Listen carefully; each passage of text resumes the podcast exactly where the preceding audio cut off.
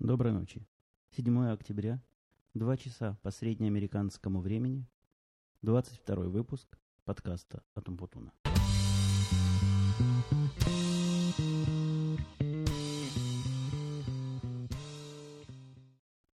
Сегодня вы заметили у нас необычайно поздний выпуск. Я никогда не писал подкасты после нуля часов. То есть у нас вокруг глубокая ночь, все вокруг спят, жена спит, детки спят. Поэтому голос мой в ночи тих, не могу я тут кричать на весь дом. И, видимо, на качество это тоже несколько скажется, ну уж потерпите. А, хорошая новость в том, что число слушателей нашего с вами подкаста 21 выпуска, нет, обманываю вас, 20 выпуска превысило 300 человек. То есть я еще помню те дни, когда я считал первые десятки, а теперь уже с радостью считаю сотни. 300 это такая серьезная, на мой взгляд, цифра. И я нас всех с этим явным успехом поздравляю. А причина такого позднего выпуска вовсе не та, что я тут до двух часов был занят работой и сидел, не отрываясь от клавиш. Все совсем не так. Рабочий день сегодня закончил как обычно, как в обычный день, когда нет никакой особой спешки, часов в 7-8. А с этого времени я начал осваивать новую программу обработки звука, ну, такого постпроцессинга звука, который называется Soundtrack Pro. Я поменял свой GarageBand, который до этого исправно служил в течение последних 20 подкастов. Ну, если быть точнее, первые два подкаста все-таки записывались на Audacity на Linux, а вот оставшиеся, значит, 20, сколько там их, 19, записывались на GarageBand. Никаких особых претензий к GarageBand у меня не было, кроме некоторой бедноты в том смысле, когда необходимо делать какие-то более, более-менее сложные вещи. Вот сегодня, например, мне надо было монтировать интервью, о котором речь пойдет позже. И в GarageBand это было не очень удобно делать. Да и все, все, что касается такого более-менее тонкого монтажа и, возможно, навороченных эффектов звуковых, я, конечно, не специалист во всей этой во всей этой кухне, но все равно мне кажется, что как-то GarageBand в этом, в этом смысле мало. Поэтому я решил вложить, так сказать, в подкасты свои собственные средства и приобрел эту программу. Я, кстати, когда ее покупал, просто порадовался всем сердцем, что хобби мое подкасты, а не видеокасты, потому что программа для профессионального редактирования видео стоит там около то ли 1300 долларов, то ли 1400. То есть, если этим делом серьезно заниматься вот так вот не для денег, а для души, то останешься без последних штанов. А здесь, здесь, конечно, по-божески. Здесь все не так страшно и не так дорого. Ну так вот, это, этот подкаст уже пишется прямо вот сейчас. Soundtrack Pro. Не знаю, что из этого получится, но надеюсь, хуже не будет, чем раньше. А если будет хуже, то опыт, опыт придет в процессе работы, и я думаю, улучшение в будущем наступит, и богатство всех эффектов этого Sound Pro и всех его возможностей скажется в конечном счете положительно на качестве звучания. Последний мой подкаст вызвал тоже определенную реакцию, определенные письма, которые пришли мне. В основном люди были заинтересованы фактом такого. Э, ну, многие это назвали вымогательством и шантажом, расспрашивали подробности, как это все происходит. Э, некоторые расспрашивали слишком, слишком глубоко эти подробности, что меня даже навело на какие-то подозрения, не хотят ли наши Э, уважаемые слушатели, некоторые из наших, да что ж такое, некоторые из уважаемых слушателей перенять этот передовой опыт. Но это я шучу. А, в общем-то, вся неделя была совершенно сумасшедшая у меня. Я два раза подряд ездил на работу, и во вторник, и в среду, что, в общем, для меня это большая редкость. То есть на работу-то я иногда езжу пару раз в неделю, но вот так, что, что вот так два дня подряд, это меня совершенно выбило из колеи поскольку приходилось просыпаться рано. А оба эти визита были вызваны, оба эти мои посещения были вызваны визитами. Во вторник к нам приехал из далекой Флориды Джим. Джим это, если вы помните, э, начальник всего отдела разработки веба и заведует всем, что бежит со стороны веб-серверов у нас. У них там группа, такая небе лежачего из пяти гавриков, которые один другого краше. Ну, в общем, чего они там делают, у меня до сих пор особо, особого представления нет, поскольку это такая глубоко такой двигатель внутреннего сгорания, который работает на обогрев самого себя. Ну, э, результаты они, может, какие-то и выдают, но какие-то уж больно внутренние результаты, которые на меня, например, никак не доходят. И, на мой взгляд, ну, я не скажу, что они там все бездельники, поскольку они там люди все приятные и порядочные. Я уверен, что когда они приходят на работу, они там делом занимаются. Как-то вот ничего при этом наружу почему-то не выходит. Так получилось, что с Джумом мы сейчас в параллель разрабатываем практически один и тот же продукт. Я разрабатываю версию такую более, более-менее продвинутую, а он упрощенную веб-версию. И по, по идее всего этого мероприятия, зачем такая параллельная разработка была затеяна, потому что казалось, во всяком случае тогда, что веб-версию разработать гораздо проще, поскольку возможностей у нее гораздо меньше будет. Да и, в общем-то, все это работает с сервером, который я уже давно написал и отладил. И, на мой взгляд, там работы было где-то на месяц, если не особо утруждаться. Проект этот начался месяцев шесть назад, и вот сейчас он приехал, чтобы с целью, чтобы я поделился с ним опытом, поскольку вот это наша ответная часть, наша как бы конкурирующая ему система, которая должна была выйти по начальному плану позже, она уже, в общем, и в целом готова, так процентов на 90. А упрощенная версия все еще в стадии ранней, ранней, ранней альфы. И вообще в таком виде, что людям показывать ее, конечно, страшно. Ну, хорошая такая беседа получилась. Мы с ним говорили о чем угодно, кроме как о работе, поскольку, ну, чего там про работу говорить. Он и так понимает, чего ему надо делать. Эм, какие я ему советы там дам. Куда ему кнопочки на его веб-дисплей вставлять. Как фреймы двигать. Ну, для порядка я ему дал пару советов. Показал там минут на 10 свою программу. А он прилетел из далекой Флориды на целый день. И поэтому я чувствовал своим долгом его развлекать каким-то тем или иным образом. Но развлечение у нас нашлось хорошее. Я открыл для него мир подкастов. У меня как раз с собой был мой iPod. Я ему дал послушать несколько подкастов. Ему тоже эта идея понравилась. В общем, подсадил я еще одного Гаврика на, на подкасты. А второй, второй визит, который был на следующий день, был такой гораздо более серьезный визит. Приехала группа из четырех очень серьезных э, людей. Из них трое Трое мужиков и одна женщина, причем все в серьезных костюмах в таких. У нас на работе в таких костюмах даже в Новый год не появляются. Они вот так вот ходят каждый день, видимо. Вот, они прилетели из Бостона к нам специально на один визит. Ну, они даже день не, по, не побыли, поэтому сказать, что на день нельзя. Тоже такие заказчики крупные, потенциальные, хотели ознакомиться на месте с нашими системами, и им устраивали демонстрации. Демонстрации наших систем. Но, как я вам уже говорил, у нас системы, в общем, такие не, демонстриби, не демонстрируемые. Фу ты, господи. Ну вот вы поняли, что я хочу сказать. И смотреть них-то особо нечего. То есть, представьте, чего-то там где-то есть компьютерная комната, которая, так, я бы сказал, даже компьютерный зал, который даже территориально находится не у нас, а в милях 30 от нашей конторы. Там стоят там, штук 50-60 серверов, на которых бежат какие-то программки, бегут. Внешне они как бы ничего особого и не делают. Выход из этих программ – это отчеты, которые посылаются клиентам.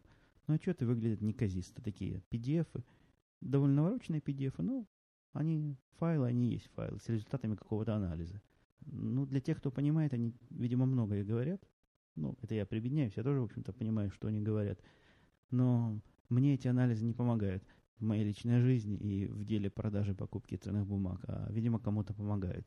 Ну так вот, единственная система, которую можно хоть как-то показывать, которая показывает чего-то такое, как наш начальник говорит, секси, это вот эта программа, которая, которую я буквально на коленке там за две недели написал. И теперь такой злой рок на, надо мной навис из-за того, что, значит, я автор этой программы, и она пока не в таком состоянии, что ее всякий может запустить и как бы показать, как она работает. Поэтому на каждую такую демонстрацию вызывают меня, я с умным видом тыкаю в кнопочки, показываю, как рисуются там графики. Ну, в общем, тоска и счета. Каждый раз им одно и то же говорю. Потом меня представляют как главный адрес для технических вопросов. Они, как правило, задают одни и те же технические вопросы и довольно уходят. Но в этот раз компания была странной, во-первых, своей многочисленностью. Как-то неужели у них там в Бостоне все такими группами ходят? А еще мне странной показалась вот эта тетка, которая там была. Там было три мужика и одна тетка. Тетка, по-моему, ну, я не скажу, что она чокнутая. Но что-то с ней явно было не так. Она, вот представьте ситуацию, она меня что-то спрашивает, задает какой-то вопрос, более или менее технический. У нее был такой списочек вопросов, видимо, и кто-то написал там в офисе, какие вопросы надо, какими вопросами надо поинтересоваться. Она задает этот вопрос, я открываю рот еще до того, как у меня выходит из меня первый звук возможного ответа. Конечно, я допускаю, что мои ответы, глядя на меня, всякий может предположить, что ответы только гениальные пойдут оттуда. Но она, в общем, со мной не знакома. Но тем не менее, я только открываю рот, чтобы что-нибудь сказать, она тут же начинает улыбаться, ну, шире некуда просто. Так обычно не улыбаются друг другу, хотя вот эти слухи о том, что американцы вот такие все улыбчивые, близки правде. А это начинает просто чуть ли не смеяться во весь голос от радости и с такими признаками, вот еще немножко и начнет бить себя по бокам руками. И чем дальше я говорю, тем больше она радуется. Я подумал, может, я на какую-то тему такой отвечал, которая ей как-то близка по, по какой-то параллельной работе ее, там, в ее фирме. Или... Но оказалось, любой вопрос, который она задает, она таким же, таким вот веселым смехом, э, веселым, веселым настроением сопровождает. Такая оригинальная весьма манера задавать вопросы и выслушивать ответы.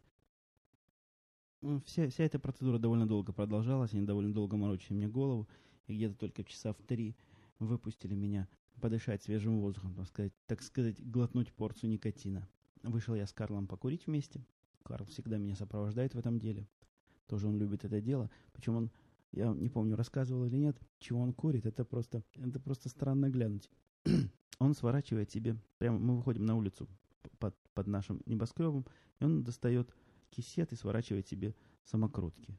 Представляете? Причем курит только какой-то хитро французский табак, уж не знаю по каким соображениям. Говорит, он ему особо нравится. А сигарет таких французских по разумной цене не купить. Ну, закурили, значит, он свою самокрутку, я свое. И разговор зашел, он начал жаловаться о том, что а, апартаменты, которые он выбрал, апартаменты это такое, это квартира, в общем, наверное, по-русски, такая съемная квартира. Потом выбрал себе вот эти апартаменты где-то недалеко от центра города – по немалой цене. Они, если не ошибаюсь, он сказал, стоит 1400 долларов, а при этом апартаменты это полторы комнаты. Ну, как бы в, в американских измерениях комнат измеряют комнаты, которые спальни. То есть, судя по всему, квартира по-русски это, видимо, трехкомнатная. Там есть столовая, скорее всего, точно есть одна спальня, есть одна вот эта большая комната. То есть вот такая однокомнатная квартира по-американски или трехкомнатная по-русски стоит у нас в центре Чикаго, оказывается, 1400 долларов. Причем потом оказалось, что это не совсем в центре, поскольку он обмолвился, что от квартиры этой отказался, потому что райончик, куда она выходит, она как бы на углу где-то стоит. Вот с одной стороны, в общем, приличная какая-то улица, а с другой стороны, как он сказал, если ребенок его в гости приедет, то будет страшно выпустить погулять. Ну, наверное, не самое козырное место, а цена, конечно, немалая. Вот. И как-то как же разговор перешел на женщин? Ну, вы знаете, когда мужики курят и болтают всегда, разговор как-то на женщину переходит. Начал он жаловаться, что вот у нее уже давно нету girlfriend никакой, и он на свидание давно не ходил, и думает, как бы, как бы ему вот начать опять встречаться. Рассказывал, что он и по переписке с кем-то там встречаться пытался, и вот и, и с девушками так на улице знакомился, никакого толку. Ну, как-то этот разговор по поводу знакомств заглох, поскольку опыта уж американских знакомств у меня точно нет. И плавно перешел разговор на его развод. Он рассказал мне такую историю интересную, что... Вы помните, я вам рассказывал в позапрошлом или в прошлом выпуске про тот миф, который, на мой взгляд, миф, распространяемый голливудскими фильмами о любви американцев к комиксам. Я тогда называл это еще какие-то мифические американцы, если вы помните. Так вот, он рассказывал, как они с женой разводились, и говорил, что вот они, это все через суд делается. Он был свидетелем тяжелых очень разводов, где там чуть ли не до драк доходило, и раздел имущества такой тяжелое. Вот у них с женой было все хорошо. Он говорит, сели мы с женой вместе, посмотрели друг на друга, а, прожил с ней 7 лет, при том, что ему сейчас, значит, 32 года, 7 лет он с ней прожил, еще 3 года, уже 3 года он с ней не живет. То есть он тоже, видимо, как я рано женился, но, судя по тому, что я дальше услышал, оказалось, что, видимо, слишком рано он женился. Значит, они все имущество прекрасно поделили, у них не было проблем, с кем ребенок остается, не было проблем, сколько он будет платить ежемесячно этому ребенку, и какой режим, значит, встречи с ребенком, там все это, у них все, как у больших, оговаривается, значит. И только возникла одна проблема, которая тоже чуть не, до, чуть не довела вот этот их мирный развод до такого тяжелого и и громкого, они не смогли разделить одну единственную вещь в их семье. Я этот вопрос в виде загадки загадывал тут многим своим знакомым, Я Диме загадывал, помните, мы с Димой делали подкаст, семье своей загадывал. В общем, всем знакомым, которые не американцы, загадывал этот вопрос. Были версии самые разные, чего не, не могли поделить, но когда видели мое кривое лицо, типа ухмыляющееся, предполагали тоже такие странные вещи, типа аквариум с рыбками не поделили, там еще чего-то. Действительность оказалась еще смешнее. Они не поделили набор комиксов. Они, оказывается, все эти семь лет все вместе собирали комиксы и собрали целую толстую книгу, такую, он показал, как она выглядела, толщиной в несколько томов энциклопедии и всю наполненную замечательными комиксами. Вот эти комиксы явились единственной причиной их размолвки во время раздела имущества.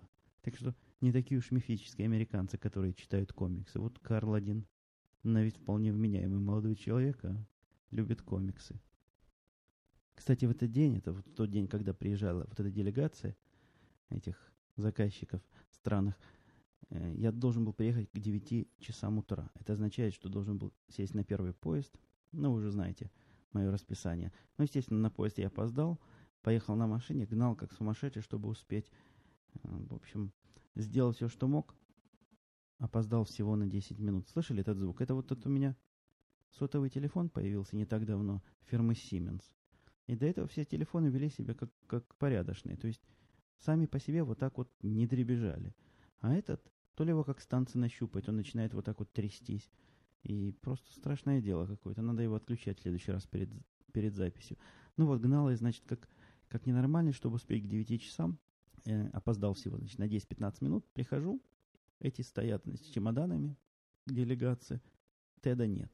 То есть Тед наш начальник, который должен был им первый час, наверное, полтора голову морочить, а приехали они вообще к 8 часам. То есть они уже стоят, люди больше часа, никого нет, и никто, собственно, на них особо внимания не обращает. Программисты работают, кастомер саппорт там своими делами занимается, а эти, значит, такие крупные, крутые заказчики стоят в коридорчике, чуть ли не на чемоданах сидят, значит, ждут, пока Тед пришел.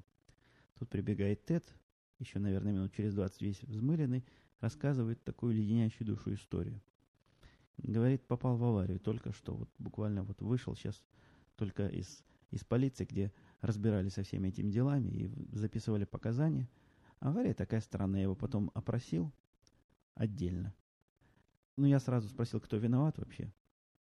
Он говорит, хитро усмехнулся говорит, полиция признала, что виноватых в этом происшествии нет.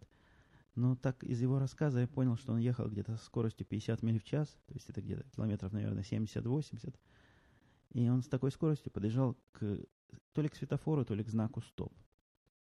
И в этот момент он увидел, что кто-то там уже впереди стоит, и пытаясь затормозить, и чтобы избежать столкновения с впереди стоящей машиной, он вывернул руль вправо и врезался э, как раз в угол кирпичного здания, которое там стояло на углу. И так он удачно врезался, что мотор его практически напополам развалился, а его Honda Accord, такая Honda, в общем, приличная Honda, оборудована всякими системами безопасности, там и подушки сработали, и ремни там сами натянулись.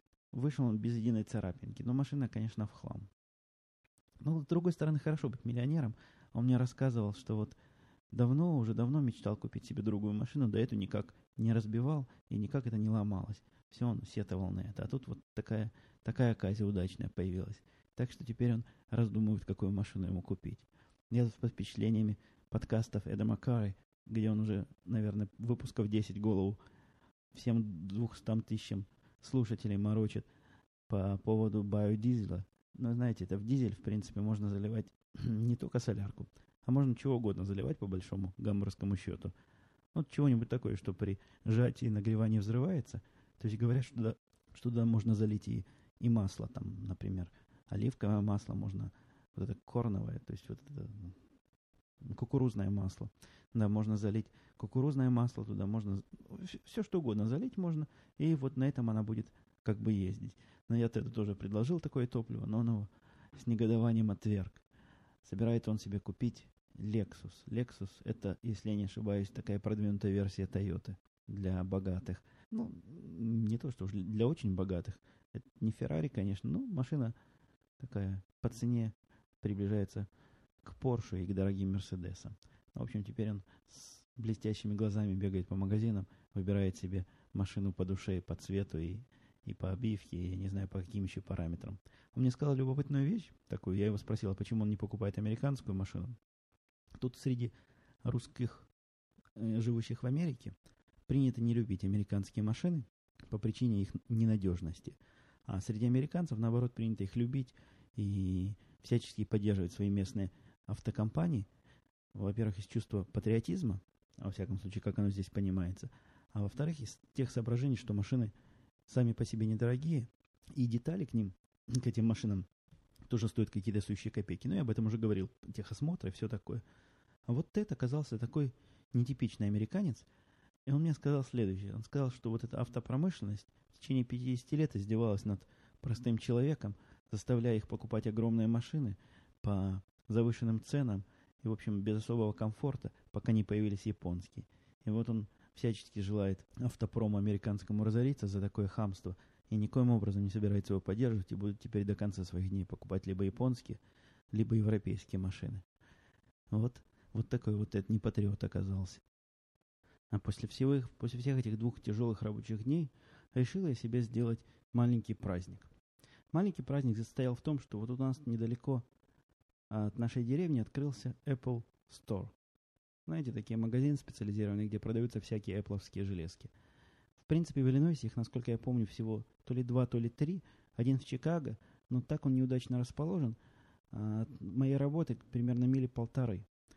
И пешком такое расстояние как бы особо не пойдешь в обеденный перерыв, а на машине ехать как-то близко. То есть идти за машиной на стоянку, потом туда куда-то полторы мили ехать, потом обратно. Ну, как-то как-то не получается никак. А тут вот в Акбруке открылся такой магазин, они об этом громко, громко рассказывали, везде объявляли, что вот еще один Apple Store, посетите. Ну, думаю, поеду посещу. Может, чего-нибудь полезное себе и найду там. Хотя особо ничего покупать не собирался. Сел на машину, ввел в GPS маршрут. Ну, в общем, поехал, приехал туда. Оказалось странное. Э, вот этот адрес, который у них везде указан, на сайте, и, и в новостях они его говорили – этот, этот адрес покрывает собой примерно, ну, я даже не знаю, какую площадь, но огромную площадь. Одну минуту, сейчас я откашлюсь. Огромную площадь, несколько гектаров. И эта площадь вся набита магазинами, магазинчиками, без всяких, в общем-то, указательных, всяких указателей на то, где искать Apple. Пешком ее обходить, ну, наверное, вопрос часов. Вот эту всю площадь. Я попытался ее на машине объехать, но бог его знает, как этот Apple Store выглядит снаружи. Я ждал чего-то большого, там, с яблоками со всех сторон. Почему-то мне казалось, что этот магазин должен быть белого цвета. Объехал весь этот квартал несколько раз по кругу. Никаких следов магазинов, ни белых, ни черных, ни всяких таких других не было. И я уже остановился, значит, вычислил точно место в центре между вот этой 22 и 83 улицей, где должен находиться по карте этот магазин, и пошел пешком бродить. Ходил, заходил во все места, где могут ответить. Ну, в основном в кафешке во всякие. Спрашивал, знают ли они где тут Apple Store. Никто не знал. В общем, какой-то квест был, как найти этот магазин. Пошел я туда вовнутрь ходить. Ходил, наверное, минут сорок.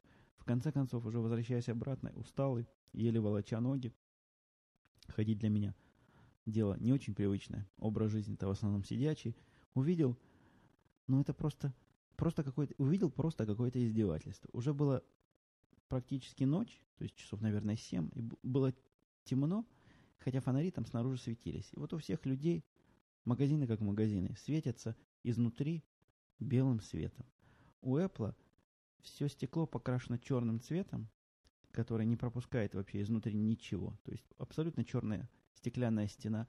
И на фоне этой черной стеклянной стены э, такой чуть менее черный значок яблока. Ну, яблоко, правда, крупное. А, я потом днем видел, оно в самом деле не черное, это яблоко, а такое светло-серое. Но просто на фоне этого черного его абсолютно увидеть без очков трудно. Каким-то чудом я на этот магазин натолкнулся, зашел туда, походил. А там маленький такой магазинчик оказался. Ну, в общем, ничего, никакого впечатления особого он на меня не произвел, ничего такого, этакого, чего рассказывают про Apple Store, я там не нашел. Ну, может, потому что очень маленький. Внимательно я там посмотрел и пристально на iPod Nano посмотрел на него по следующей причине. Тут у меня возникло такая, такое требование от моей жены приобрести такое портативное устройство, которое могло бы играть музыку, чтобы она на спорте могла эту музыку слушать. И как необязательное, но желательное условие было высказано пожелание чтобы это устройство еще было радио. Поскольку там такая система, приходишь, когда на этом тренажере бегаешь, впереди стоит масса телевизоров, чтобы не скучно смотреть было. Но у всех телевизоров звук выключен. Ну, как они, 10 телевизоров сразу-то со звуком плохо будет, конфликт звуков будет. Вот. А каждый телевизор передает на FM-частоте на своей волне чего-то. И там на них прямо бумажки наклеены с надписью, на какой частоте какой телевизор чего передает. И настраиваешь приемничек на эту волну, бежишь себе, слушаешь в наушники. Ну, это так, постольку поскольку. То есть, если будет FM, хорошо. Не будет, тоже ничего страшного.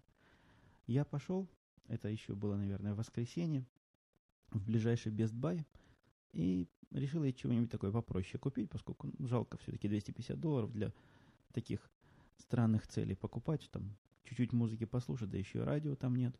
В общем, выбрал я iRiver, выбрал модель 512 мегабайт, называется модель T30. Такая модель оказалась удивительно неудачная.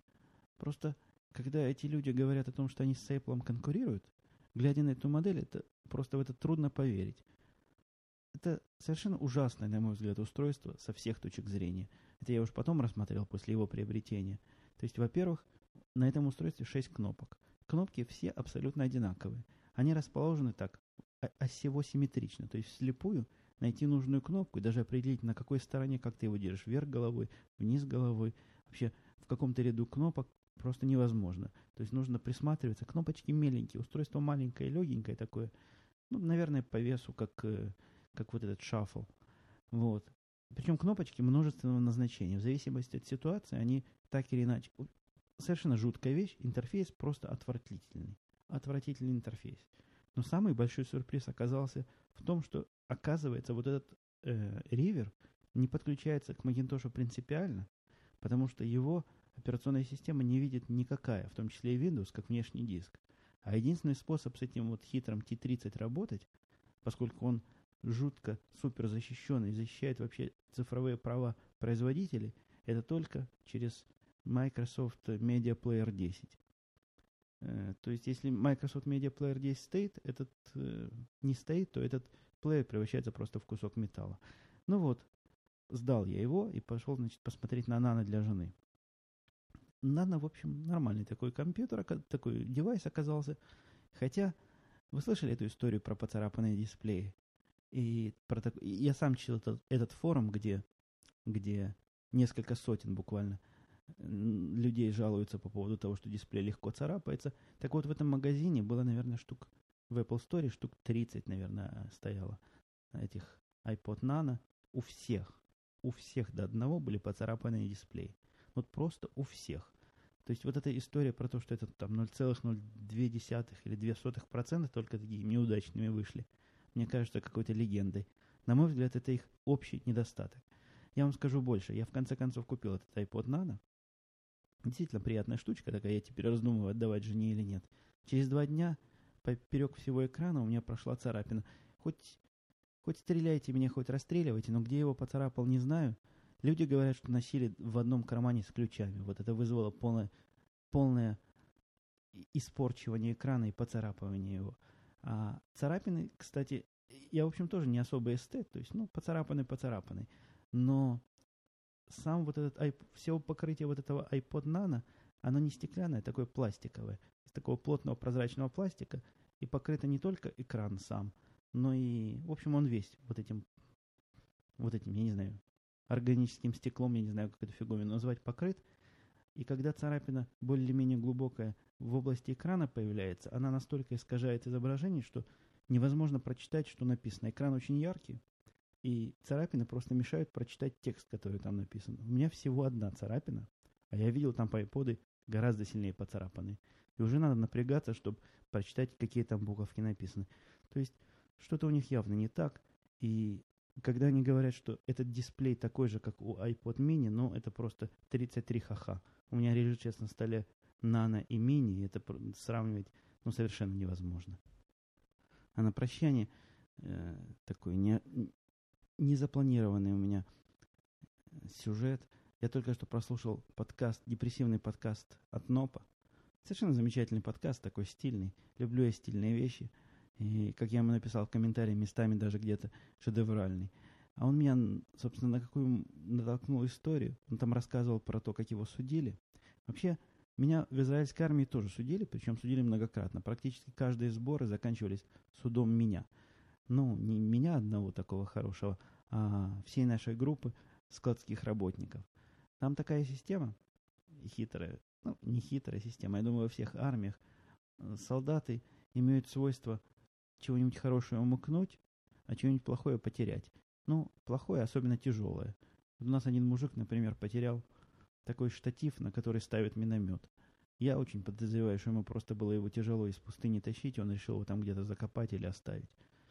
А, а хорошие вещи, ну, например, когда какие-нибудь спальные мешки новенькие и, и какие-то особо теплые выдают, то потом, допустим, мы на часть выдаем 400 мешков, там штук 15-20 всегда не досчитаешься. И все это дело всегда заканчивается судом, судом вот нас, поскольку мы не доглядели, а как, как мы доглядим, если приходит солдат, говорит, ну потерял, ну потерял, солдата спроса никакого. А нас, значит, судить. Суд это всегда такая серьезная процедура, то есть всех уже отпустили домой, а подсудимых оставляют. Приводит ну, что-то типа красного уголка, там сидит специальный офицер, каких-то особых погонах, я в погонах таки не научился разбираться. В общем, какой-то, наверное, крутой офицер. Выслушивает наше дело в течение буквально там 15 секунд, узнают, какая там недостача была. Вот я, как сейчас помню, был один раз, когда у нас была недостача в 10 тысяч шекелей. После этого при, выносит приговор. Приговор, как правило, бывает от 20 э, до 200 шекелей на всю эту бригаду. То есть вот мы по нашей вине, в общем-то, формально потеряно обмундирование, оборудование там на, на десятки тысяч, а нас всех двадцатерых наказывают там на 200. То есть вот такой вот, вот такой вот странный и смехотворный суд. И на прощание хотел бы проанонсировать два события, которые в ближайшем, в самом ближайшем будущем состоятся. Во-первых, если вы помните разговор по поводу установки Linux на, на Macintosh, который прошел красной нить через прошлый подкаст, он не завершен. А, на самом деле он завершен. Я поговорил с Сергеем, который высказал ряд очень интересных и любопытных замечаний и комментариев по этому поводу. И, высказ... в общем, на мой взгляд, весьма аргументированно объяснил свою точку зрения. Я записал с ним большое и длинное интервью. Я думаю, я это все интервью не буду в виде подкаста делать, поскольку оно само длиной где-то минут 20-25.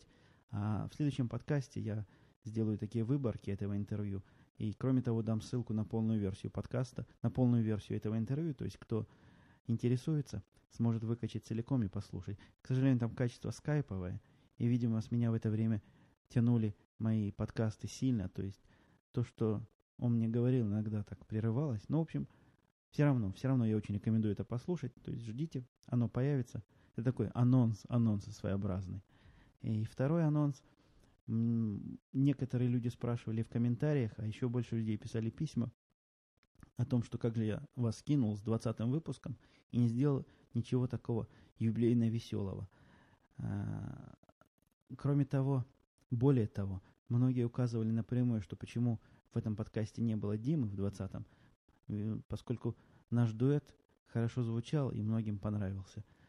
Я вот клятвенно обещаю приготовить этот подкаст. Мы с Димой даже, я открою секрет, договорились на завтра взять бутылочку другую вина и, если все пойдет хорошо, записать совместный такой выпуск. Я не знаю, насколько получится веселый, но какие вопросы в голову взбредут, какие темы на нас нападут. Когда вдвоем делаешь подкаст, у меня как-то не очень получается его планировать, хотя я Диме поручил составить примерный план. Ну вот такие вот анонсы, я уже перегнул свое время – Поскольку эта программа меня не ограничивает, буду сам себя держать за руки. Ну все, пока, ждите новых подкастов, в скорости, в скорости появится. Пока.